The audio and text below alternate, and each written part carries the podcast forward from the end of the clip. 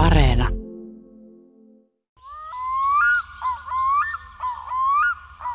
Tajusin vähän aikaa sitten yllättää, että tämä ohjelmasarja, Minna Pyykön maailma, täyttää kymmenen vuotta tässä tammikuun alussa. Se tarkoittaa 400 uutta ohjelmaa ja ajattelin, että nyt on hyvä pysähtyä hetkeksi katselemaan taaksepäin. Tai lähinnä kuuntelemaan kiinalaiset melkein 2000 vuotta sitten, noin vuonna 150 on Kiinasta dokumentti, että lumikiteet on, on kuusikulmaisia ja kukat on viisi terälehtisiä, että tällaisen ero he tekivät. Se mitä me nähdään tämmöisenä meille tavallisena ja ehkä vähän tylsänäkin, niin on ulkomaalaisille geologeille aivan ällistyttävän kaunista. Ei tällaisia silokallioita, ei näitä jäätikön kulutusmuotoja eikä tämmöistä kovaa kiteistä kiveä, johon on sitten niin taideteoksina hioutunut näitä muotoja, niin ei sellaista ole missään muualla. Tämmöisellä tasaisella alustalla, niin yhtäkkiä se iskee niin kuin siivillään itseään alaspäin, jolloin se ruumis nousee ylöspäin. Ja salavan nopeasti se vetää siivet ylös, jolloin se saa seuraavan iskun, jolloin se nouseekin jo sitten ilmaan. Niin että siinä ei ole kuin yksi, yksi silmän räpäys, niin tervapääskö on ilmassa. Me tehtiin tämmöinen koe siellä Lontoossa, että opetettiin tosiaan kimalaisia, muutamaa kimalaistyöläistä vetämään sinisiä pieniä tekokukkia narusta. Kun tämä opetettu yksilö päästettiin sitten jonkun kaverin kanssa sinne lentoareenalle, niin huomattiin, että nehän oppii tosiaan vaan seuraamalla sitä kaveria kun se kaveri vetää sitä narusta, ja ne oppii sen sitten itsekin. Kasveissa havaitaan esimerkiksi lehtien liikkeitä. Esimerkiksi vahteran lehdet asettuu hyvin kauniisti järjestykseen. Jos sitä puuta katsotaan sieltä auringon suunnasta, niin huomataan, että oksassa lehdet on asettuneet niin, että ne mahdollisimman vähän varjostaa toinen toisiansa, ja sillä tavalla saa niin kuin maksimaalisen määrän sitä auringonvaloa. Näissä tuhansien lohenpoikasten parvissa, myös Torniojoissa, niin yllättäen lohisisarukset saattavat vaeltaa yhdessä. Nämä tuhatjalkaiset on ollut maapallolla yli 400 miljoonaa vuotta. Ja fossiiliaineisto osoittaa, että ne on itse asiassa säilyneet melko muuttumattomina koko tämän ajan. Ne on selvinneet kaikista suurista massasukupuutoista tänä aikana. Tämä on vaan tosi mielenkiintoinen ja tosi monimuotoinen ryhmä. Muun muassa nämä ajatukset ovat jääneet mieleen ohjelmista geologin, lumi, tervapääsky, kimalais, kasvi, kala ja juoksujalkaistutkijoiden kanssa. Ja tietenkin vaikka kuinka monta muuta. Kymmenen vuotta sitten olin juuri palannut töihin pitkän tauon jälkeen ja alku tuntui suoraan sanoen vähän hankalalta. Muistan, että kun lähdin esimerkiksi tekemään ensimmäistä radiojuttua pitkästä aikaa, niin kuulokkeiden pehmikkeet varisivat siihen haastateltavan työhuoneen lattialle hapertuneena – ja tuntuu siltä, että saa nähdä, mitä tästä tulee. Mutta siitä se lähti. Asko ja Juhan ja Radio Suomen kanavan ansiosta pääsin vuoden vaihteesta tekemään tätä omaa ohjelmaa, jolle Radio Suomen kanavalta annettiin nimi Minna Pyykön maailma, ja josta lähipiiri sitten vitsaili, että kaskun ei universumi. Tavoitteeksi tuli kertoa kotimaan luonnosta, sen ilmiöistä, jututtaa tutkijoita, harrastajia, taiteilijoita ja minkälainen matka siitä on tullutkaan. Olen päässyt seisomaan hirvikuiskaajan kanssa kesäyössä, kulkemaan lumijälkien perässä, katselemaan tähti taivasta pohjoisen pakkasessa, istunut nuotiolla kesäyössä Saimaalla, kun on niin tyyntä, että kalliot heijastuvat veteen niin kuin peiliin. Päässyt kiipeilemään puissa seuraamaan tuulihaukkojen, helmipöllöjen, lehtopöllöjen, kirjosieppojen, tiaisten koskikarojen rengastusta muun muassa, kaivelemaan kastematoja Lahdessa tai etsimään limasieniä Marja Härkösen kanssa – Ylöjärven metsässä syksyllä 2011. Lahopuun onkaloissa varmaan nytkin täällä sisällä niin ryömii näitä limasieniä samaten kuin täällä, täällä ryömii limasieniä täällä karikkeessa. Joo. Mutta nyt on liian kuivaa nyt, vaikka keväisin, mutta enemmän vielä syksyisin. Tulee näitä kauniita, silmää hivelevän kauniita pesäkkeitä, niitä ei synny nyt. Ne pysyy tarkkaan tuolla, missä on kosteutta. Sitten vasta kun on todella, todella tarpeeksi sateista ja märkää, niin sitten ne uskaltautuu niin kuin paljain silmin näkyvästi, näkyvästi ryömiin tähän maanpintaan. Ne on tämän näköisiä, ne on niin kuin tämmöinen viuhka. Taikka tuossa juuri, tämäkin on täällä Ylöjärvellä kuvattu, niin on nousemassa täältä maan uumenista heinille tämmöinen lima. Se nousee, kerääntyy tänne muuttuaksensa näiksi kauniiksi pesäkkeiksi. Ihan yhdessä yössä se muuttuu niiksi. Ja se tekee tästä, näistä niin merkillisiä, että ne voi kulkea tuolla lahopuun huokosissa ihan niin, että ne jakaantuu eri huokosiin. Ja yksi voi lähteä tuohon suuntaan, toinen tähän suuntaan. Sitten meillä yhtäkkiä onkin kaksi limakkoa. Mutta kun ne on kerran sitä samaa limakkoa, ne tunnistaa toisensa, kun ne kohtaa taas, ne voivat yhdistyä. Ja semmoisia ne voi tehdä. Tästä taas Petri Marjala semmoisen kokeenkin, että antaa sen kasvaa näin Petri Marjala elatusalustassa, panee tähän suodatin paperin tähän eteen. Ja sitten suodatin paperin taakse jotakin syötävää, vaikkapa bakteereita. Niin se ottaa ja tunkeutuu joka puolella, siitä, siitä, siitä, siitä, joka puolelta läpi sen suodatin paperin. Sitten se koko itsensä sen paperin toisella puolella ja jatkaa taas matkansa. Sillä on semmoisia ominaisuuksia, mitä ei ole millään semmoisilla muilla tutuilla olennoilla, ei kasveilla, eläimillä tai sienillä. Sillä nämä ei ole niistä mitään. Nämä on jotakin hyvin alkeellista ja hyvin vanhaa, joka on jonkunlainen evoluution syrjäpolku. Mutta kyllä näitä silti kaikkialla on. Ne on ihan yleisiä, vaikka emme nyt voi tässä nyt yhtään ainutta löytää, niin kuitenkin. Ei niillä ole silmiä, eikä niillä ole hermostoa, mutta ne reagoivat. Ne reagoivat esimerkiksi kemiallisiin aineisiin, ne reagoivat kosteuteen, lämpötilaan ja liikkuvat pois liian kuivasta tai liian märästä. Ja, ja missä on ruokaa, ne tajoavat sen jo pitemmältä matkalta ja suunnistavat sinne. Limasieni voi olla neliömetrinkin laajuinen tämmöinen lima. Niin toinen ja toinen reuna niin viestittää kyllä kun toinen reuna saa selvyyden, että tuolla on ruokaa, niin koko olento lähtee sinne päin. Niin että joskus metsässä voi kyllä nähdä semmoisia ryömimisjälkiä, mistä limasieni on mennyt. Semmoisia me voitaisiin täällä kyllä nähdä, jos ruvettaisiin vähän tarkemmin katseleen näitä. Tämä alkaa kuulostaa vähän tämmöiseltä kauhuelokuvalta, että ne pystyy niin kuin siirtymään seinien läpi ja kokoamaan itsensä sen jälkeen. Ja ei ole eläimiä eikä kasveja eikä sieniä Joo. eikä mitään. Kyllä, tästä voisi aika hauskan tieteisfiktion tehdä. Yksi mun englantilainen limasieni tuttava kertoi, että kun oli ollut tuommoisessa purjeveneessä ja siellä oli taulu, kankaalle maalattu taulu näin. Ja sitten rupesi katsoa, että mitä ihmettä. Siellä istui tuota merimies siinä, oli merimiehen kuva siinä taulussa ja hänen parrastansa rupesi kasvamaan näitä limasienia ulos. Se oli todella tullut sen, sen sieltä takaa kosteasta sen maalauksen kankaan läpi, mutta pystynyt tulemaan myöskin se öljyvärikerroksen lävitse. Limasieni-reissu, josta tässä kuultiin pieni pätkä, oli varsin mieleenpainova ja tutkija Marja Härkönen, joka kertoi lumoavasti 50 vuoden tutkijakokemuksellaan niiden ihmeellisestä maailmasta, joka välittyi ilmeisesti myöskin kuulijoille. Tätä ainakin moni edelleen muistellut. Tässä kymmenvuotisjuhlaohjelmassa kuullaan ohjelmapätkiä kuulijoiden toivomista ohjelmista. Olen valinnut niitä palautteiden, viestien ja toiveiden perusteella. Ja sitten kyselin tätä lähetystä varten ohjelmamuistoja Facebookissa, omilla sivuilla, Yle Luonnon ja Kuuntelijaklubin sivuilla. Toinen vahvan vaikutuksen tehnyt kertoja sieltä ohjelmasarjan alkupuolelta on valaisiin, erityisesti maitovalaisiin perehtynyt fyysikko Rauno Lauhakangas ja hänen tarinansa musiikillisista keskusteluista valaiden kanssa yhdeksän vuotta sitten. Mä olen varmaan ollut 11 tai 12-vuotias, niin valituspaloissa on ollut, on ollut joku juttu, missä oli, mä, jos mä paan silmät kiinni, mä näen vieläkin sen valokuvan, jossa on ihmisaivot ja delfiinin aivot vierekkäin, kun on niin samankaltaiset.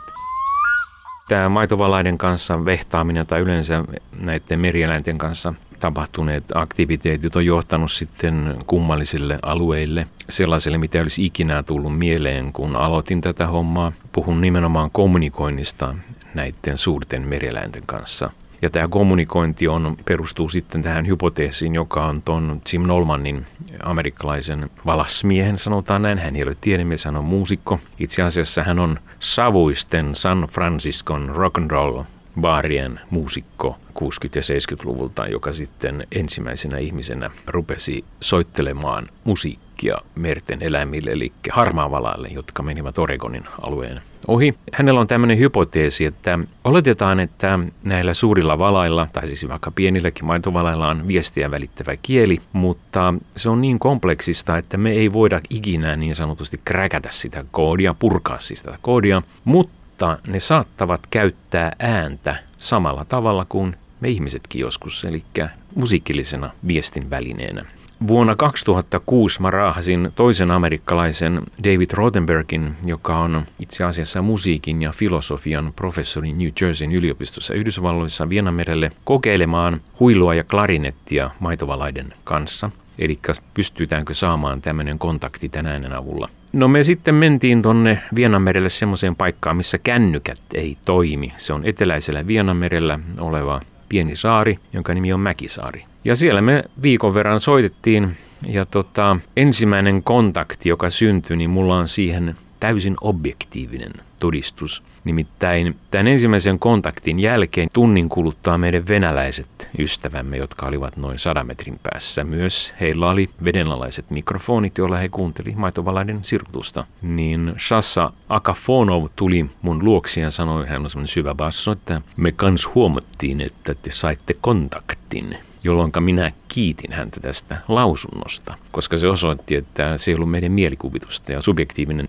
ote tähän tilanteeseen. Ja me jatkettiin sitten sen jälkeen tätä soittamista käyttäen klarinettia ja tuota huilua. Ja tuota, on esitetty väitteitä, että niillä on viestiä välittävä kieli, niin kuin tämän tämänhetkinen Venäjän tärkein maitovalastuttkija professori Selovod Belkovic murahti mulle kerran, että niillä on viestiä välittävä kieli. Sitten hän sanoi vielä, että tämä ET asuu täällä Vianan merellä ja meillä on viimeinen mahdollisuus niin kuin kommunikoida vieraan älyn kanssa, jos tai kun tulee käymään niin, että nämä merten suurtet nisäkkäät häviää sukupuuttoon monesta eri syistä niin vieras äly asuu täällä, mutta se äly on niin tyystin toisenlaista, että meidän on vaikea kuvitella, minkälaista se on. Tässä nyt on ihan raakadata. David Röttenberg soittaa klarinettia ja nämä maitovalaat sitten vastaa siihen. Ne on pikkusen epävarmoja aluksi aina, että ne odottaa ennen kuin ne antaa vasteen. Ne mahtoo olla aika ihmeissään. Joo, kyllä ne on, on varmaan ihmeissään.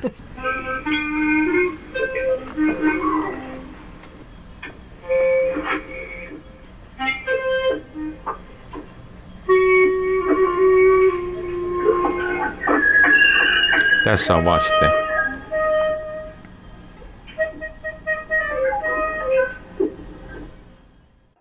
Ja sitten siirrytään aivan toisenlaiseen kesäiseen tunnelmaan pari vuotta sitten aurinkoiselle Kosken kartanon laitumelle Varsinais-Suomeen Lantakasan ääreen.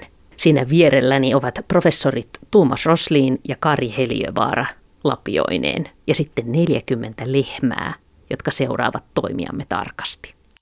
Sen pitää olla hiukan tätä mehukkaampi. Se kuori on hyvä ja rapea, mutta se tota, sisäosat on tuossa liian kuivat. Kattokaa, ketkä tuolta tulee. Sieltä tulee 40 lehmää. Onneksi ne on ystävällisiä tällä kertaa. Onko usein lantakuoriaisreissuilla käynyt että sillä lailla, että mm. lehmät osallistuvat tutkimukseen? Joo, kyllä ne lähes aina tulee näin kattoo. Ja sitten jos on paljon nuorta karjaa, niin kuin hiehoja, niin ne voi olla niin uteliaita, että tulevat tyrkylle ihan viereen. Ja sitten kun rupeaa tönimään toisiaan ja jokainen niistä painaa sellaista parista kiloa, niin siinä voi käydä tilanne mielenkiintoiseksi. Kyllä mulla on hei just semmoinen kulke, että sä juokset karkuun jotain lehmää. Voiko tämän myöntää vai? No. kun lehmän peräpäästä tämä lantakasa tulee, niin mitä, mitä sitten niin kuin tapahtuu? Ketkä siihen saapuu ensiksi? Ensimmäiset tulee ihan minuuteissa, jos on lämmin päivä. Heti siihen ensimmäisenä sukeltavat tällaiset vesiäiset, jotka on sellaisia pyöreitä pisaran muotoisia josta useimmat lajit elää itse asiassa vedessä. Ja sitten kun se vähän siitä kuivuu pinnasta, niin sitten alkaa tulla näitä lantiaisia ja sitten se lantiaislajisto, joka sinne saapuu, niin, niin se tulee niin kuin vaiheittain. Siinä on tosiaan ihan selkeitä tällaisia tuoreen lannan spesialisteja ja sitten sellaisia vähän vanhemmasta, varttuneemmasta lannasta tykkääviä myös niiden kaivuvoima on tavallaan siihen sopeutunut, että, että tota, siinä tuoreessa tavarassa ne käytännössä uivat ja sitten kun se on kuivempaa, niin se on lähes niin kuin betonia, että ne on tosi vahvoja noin sitten sontiaiset ja muut. Jos niitä yrittää pitää suljetussa nyrkissä, niin sen päästä aika äkkiä irti, koska tuntuu melkein, että ne tulee käden läpi, niin, niin voimakkaita ne ovat. Pyhät pillerin pyörittäjät on jopa muinaisista taruista tuttuja. Kyllä, ja, ja siitä on tota kaikenlaisia hypoteeseja. Siis tämmöinen ranskalainen lantakuoriastutkija Yves Cambefort, niin se on, se on julkaissut jopa useamman jutun siitä, jossa hän väittää kiven kovaa, että pyramiditkin ovat, ovat tällaisia symbolisia lehmän läjiä, joiden alla tai uumenissa makaa sitten tämä muumio, joka, joka on itse asiassa otettu mallia suoraan lantakuoriaisen toukasta. Eikö maailmalta on näitä esimerkkejä katastrofeista, kun, kun ei ole ollut näitä lantakuoriaisia kaikkialla, on viety lehmiä niin, Australiassa on tämmöinen tilanne kyllä ollut, että, että on semmoiseen niin neitseelliseen maahan viety lehmiä, jotka on tuottanut sitten lantaa ja ei ole ollut hajottajaeliöitä sille lannalle. Ja huonostihan siinä käy, maa peittyy lantaan. Meni suoraan tuohon, vai meni? Vai menikö se tuohon kasaan? Eli siis lantakuorinen nähty lentämässä? Joo, se johonkin tähän se tömähti. Se, se, se niin haisteli tätä näin, se lensi näin tässä. Tuo, eikö tuossa se iso? Siis tää siis tässä, tää, tää kiiltävä joo, kaveri. Joo. Nyt se laskeutui kasan viereen. Joo, aika hyvän näkö. Onko lantakuoriaisten elämässä jotain sellaista, mitä te erityisesti ihmettelette? Siitä on paljon mietitty, että missä määrin ne ne hakeutuvat toistensa seuraan ja missä määrin ne ihan vain satunnaisesti jakautuvat näihin lehmän läjiin ja sitten toivovat törmäävänsä sopiviin parittelukumppaneihin esimerkiksi. Nyt on ihan viime vuosina on, on havaittu, että niillä onkin aika monta temppua siihen, että ne löytävät toista. Se ei ole sattumanvaraista, vaan ne pystyvät laulamaan toisilleen ja ne pystyvät erittämään hajuja toisilleen ja muuta, että, että ne houkuttelevat aktiivisesti toisiaan. Lantakuoriaisreissu oli tosi hauska, vaikka aihe taustalla oli myöskin vakava. Uhanalaistuvat lantakuoriaiset ja maailmanlaajuinen hyönteiskato ja hyönteisten merkitys. Ja tähän liittyy myöskin eräänlainen jälkinäytös. Olin nimittäin niin vaikuttunut lantakuoriaisten elämästä tutkijoiden innostuksen takia, että selitin sitä jälkikäteen lähipiirillekin, että miten hieno tarkoituksenmukainen järjestelmä on, miten hienoja sopeumia. Ja sitten monta viikkoa myöhemmin nauratti, kun juttelin teini-ikäisen tyttäreni kanssa siitä, että mitä hän haluaa tehdä isona. Ja hän totesi pienen harkintatauon jälkeen, että en ole kyllä ajatellut ryhtyä biologiksi, tykkään kyllä luonnosta ja eläimistä, mutta jos mä oon aivan rehellinen, niin mä en ole kovin kiinnostunut siitä, että mitä ne lantakuoriaiset siellä kakkakasassa puuhaa. No, kuuntelijapalautteen perusteella en kumminkaan ole aivan yksin, vaan hämähäkit, kovakuoriaiset, sudenkorennot kiinnostavat yhtä paljon kuin söpöt ja karvaisetkin. Ja tietenkin hyvät tarinat. Tässä seuraavaksi lyhyt pätkä ohjelmasta, jota useampi muisteli. Toimittaja Veikko Kilkki on varhaisia Saimaan Norpan suojelijoita. Hän alkoi tehdä 70-luvulla leffaa Saimaan Norpasta itse asiassa vaikka ei ollut nähnytkään koko eläintä. Ja hän kertoi pari vuotta sitten Mikkelissä kotipihallaan norppatarinoita vuosien varrelta ja sitten tarinan siitä, miten eräs tietty kappale sai alkunsa. Siellä oli sitten kylällä semmoinen kuuluisa kyläseppä Nestori Reponen, joka teki silloinkin venettä, kun me mentiin käymään hänen luonaan. Ja sitten kun oli varsinainen haastattelu tehty, niin minä kysyin sitten Nestorilta, että miten sä luulet, että Norpalle käy, Saimaan Norpalle.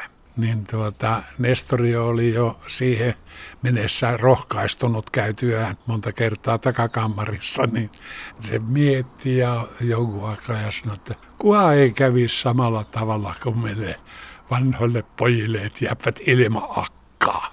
Tämä oli se vastaus.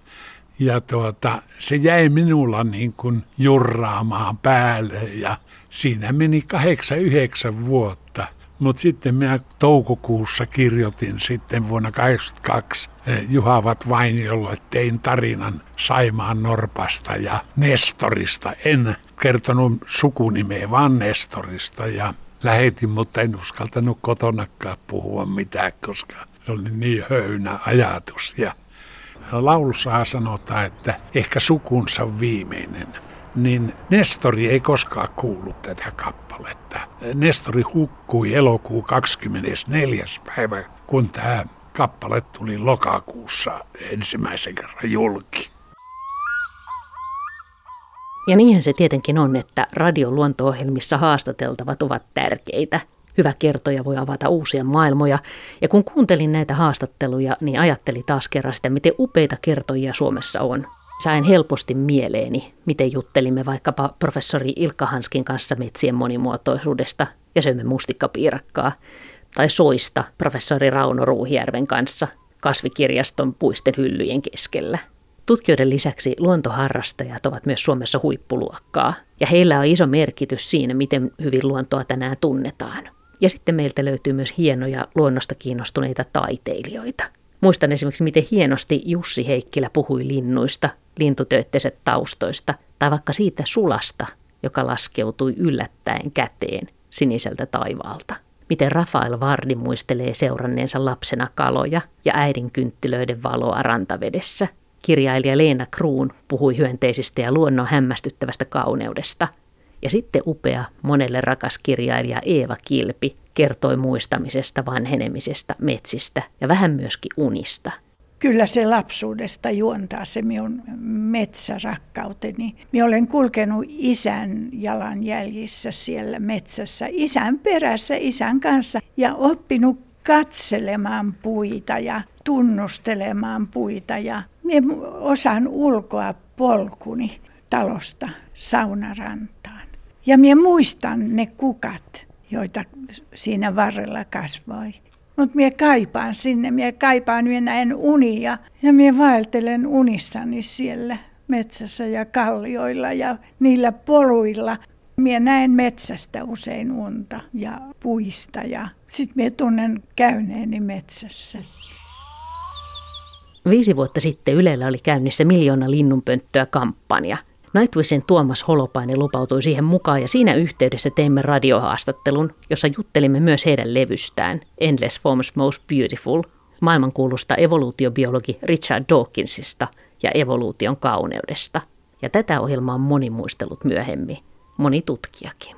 Suhtaudun luontoon pohjattomalla mielenkiinnolla ja kunnioituksella ja aina kun sinne pääsee, niin siinä on semmoinen selittämätön kotona olemisen tiettyyn hetkeen ja paikkaan kuulumisen fiilis, joka löytyy oikeastaan ainoastaan silloin, kun on sillä luonnossa. Käykö sinulle jotkut kirjailijat on puhunut esimerkiksi siitä, että kun liikkuu metsässä tai luonnossa, niin sitten asiat saattaa loksahtaa paikalle myöskin niin kuin työjutut tai muut. Ehdottomasti. Niin se, se käy, käy niin? jatkuvasti. Niin? Siis silloin kun esimerkiksi musiikkia tehtäessä, sanoja kirjoittaessa tulee tämmöinen writer's block, mikä se nyt sitten onkaan, tämmöinen valkoisen paperin syndrooma, niin tota, ylivoimaisesti paras sen tunteen laukasia on metsässä kävely. Kävelet 10 kilometriä metässä, teet ehkä nuotio sinne, istut siinä hetken, tyhjennät ajatuksesta, tuut takaisin piano ääreen, niin kaikki on selvä. Mikä ei ollut selvää viisi tuntia aikaisemmin. Kyllä luonnossa on mahtava voima. Ja siis evoluutio on asiana semmoinen, että kyllä sitä peruskoulussa ja lukiossa opetettiin ja sen tavallaan ymmärti sillä tavalla, mutta Dawkins on tehnyt siitä voisiko sanoa, runollisen ja jopa spiritualistisen kokemuksen, että todella kun ymmärtää evoluution ytimen, niin tota, se on niin tajuna räjäyttävä ja nöyräksi tekevä kokemus, että kaikki elävät olennot tällä planeetalla on toistensa serkkuja. Sinulla ja naapurin koiralla, sinulla ja Amias Salatilla. Meillä on kaikki sama yhteinen esi kun mennään tarpeeksi kauas taakse. Siinä on jotain äärimmäisen kaunista mä jostain katoin myös sitä, että sä sanoit mun mielestä hienosti sen, että ihmiset mieltää helposti, että luonnontiede on tylsää ja sitten kuitenkin se on niinku ihan, ihan toisenlaista oikeasti. Että se voi ja olla niinku on näin. vaikea kuvitella, miksi, miten kukaan ihminen voisi sanoa, että luonnontiede on tylsää tai minua ei kiinnosta – biologia tai astronomia tai nämä asiat ollenkaan. Miten ne vo, voi olla kiinnostamatta? Tämän levyn tiimoilta, kun on tehnyt useamman sata haastattelua, niin yllättävän usein multa just kysytään, että minkä takia te otitte just tämän asian esille? Niin kuin, minkä takia just tämä asia inspiroi Niin just tämä, joo. Niin. Miten niin kuin, fakta nimeltä evoluutio, kosmoksen järjestys, luonnonlait, kaikki tämä, miksi me ollaan tultu tänne, miten me ollaan tultu tänne, niin kuin, miten ne ei voi olla kiinnostamatta, ei, ei voi olla inspiroivaa. Nykytietämyksen mukaan maailmankaikkeus on ollut olemassa 13-14 miljardia vuotta. Ja yhtäkkiä me herätään, kasa atomeja herää tällaisella pienellä, hyvin keskinkertaisella sinisellä planeetalla eloa muutamaksi vuosikymmeneksi toivottavasti. Ja meillä on kehittynyt tietoisuus ja aivot siihen, että me pystytään käsittämään tämä valtava kompleksi, mikä on maailmankaikkeus. Tai ainakin yrittää käsittää sitä parhaamme mukaan. Ja Dawkins ja sä myös Tuomas Holopainen, niin puhutte siitä tavallaan siitä elämän ihmeestä tästä valtavasta etuoikeudesta, kun me saadaan nähdä tämä kaikki. Nimenomaan tämä, mm. siis etuoikeus on erittäin hyvä sana, koska se todennäköisyys siihen, että me ollaan olemassa tällä planeetalla on niin käsittämättömän astronomisen pieni. Mutta joka tapauksessa me ollaan täällä. Se on vaan niin huikea fakta, että minussa itsessäni se on herättänyt valtavan elämän palon. Haluan ottaa kaiken irti siitä ajasta, mikä meille on annettu. Puhuttiin lapsuuden jouluista, miten lämpimiä muistoja ne herättää. Ja nyt kun ajattelee kolme ysinä, että se kymmenenvuotias poika jouluaattona siinä kuusen juurella, mulla on hyvin vahvat muistot siitä hetkestä, sitä ihmisestä, mutta tämä kyseinen poika, joka oli silloin olemassa, niin siitä ei ole enää yhtään atomia jäljellä tässä nykyisessä grupassa, mikä tekee tätä radiohaastattelua.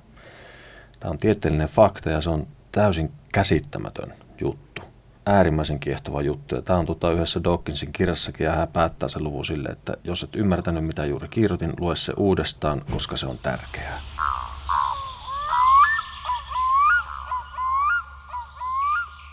Tietenkään tässä ei ollut kaikki. Moni toive jäi kuulematta, myös se viime aikoina eniten toivottu jouluohjelma Park Victory Haaksirikosta ja merestä, muistoista ja salaisuuksista, ja siitä, miten ihmisiä pelastettiin jouluyönä Uuttön saarelle ja miten 70 vuotta myöhemmin kapteenin leski jälkeläisineen tulee paikan päälle tapaamaan saarelaisia ja sukeltamaan alukselle, ja minä satun olemaan juuri silloin nauhureineni saaressa. Radiojuttujen tekijänä on ollut huippuhauskaa saada tätä juhlaohjelmaa varten ohjelmista palautetta ja kuulla, että jotkut todella muistavat ohjelmia. Ja sekin on ollut hauskaa kuulla, miten näitä juttuja kuunnellaan kotona, mökillä, autossa, laiturin nokassa, puita tehdessä bussissa. Eräs pariskunta kertoi kuuntelevansa ohjelmaa saunassa ja saunapaljussa. Peiton alla unisena, no se on ymmärrettävää sunnuntai-aamuna. Ja sitten muutama vähän hämmentävä tieto, että ohjelmaa käytetään nimenomaan unilääkkeenä yön pimeinä tunteina. Hyvä niin. Kiitos palautteesta ja kiitos matkaseurasta. Nämä tähänastiset ohjelmat löytyvät Yle Areenasta ja tästä on hyvä jatkaa eteenpäin seuraavalle vuosikymmenelle Suomen luonnon ihmeisiin ja suojelukysymyksiin myös, koska kymmenessä vuodessa luonnon ja luonnon tutkijoiden merkitys on kasvanut ja ongelmien myös. Päätän tämän juhlalähetyksen ohjelmapätkää, jonka muistan erityisen hyvin. Vastikää edesmennyt sokea lintuharrastaja Teologi Hannes Tiira oli taitava kertoja.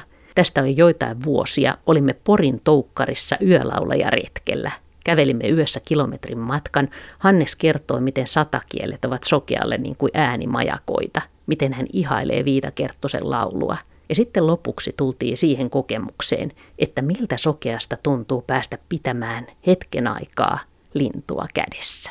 Oli semmoinen kylmä kesäyö ja ajettiin kuitenkin semmoisessa toivossa, että joku yölaulaja edes kuultaisi siellä Kokkolan seudulla, jossa ei yölaulaja tuo mitenkään tavallisia. Ja kuultiinkin Teerijärven kirkon takaa sitten Viitakerttusen laulua. Ja Harri pysäytti auton sitten siihen, kuultiin se ikkunasta ensin. Ja mentiin sinne sen Viitakerttusen luo ja Harri otti nämä rengastusvälineensä esille siinä verkon.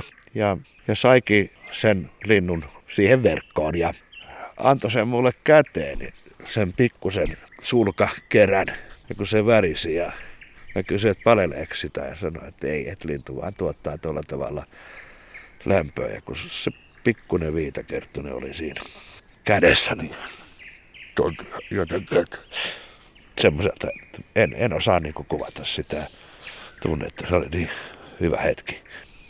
Että tuli semmoinen niin kuin jotenkin suorastaan hellyys lintua kohtaan. Ja no, siis, pieni värisevä pallo. Niin, semmoinen just oikein no. turvaton ja pikkunen. Vaikka aikuinen lintuhan se on ja kovasti naarasta koitti siinä laulullaan saada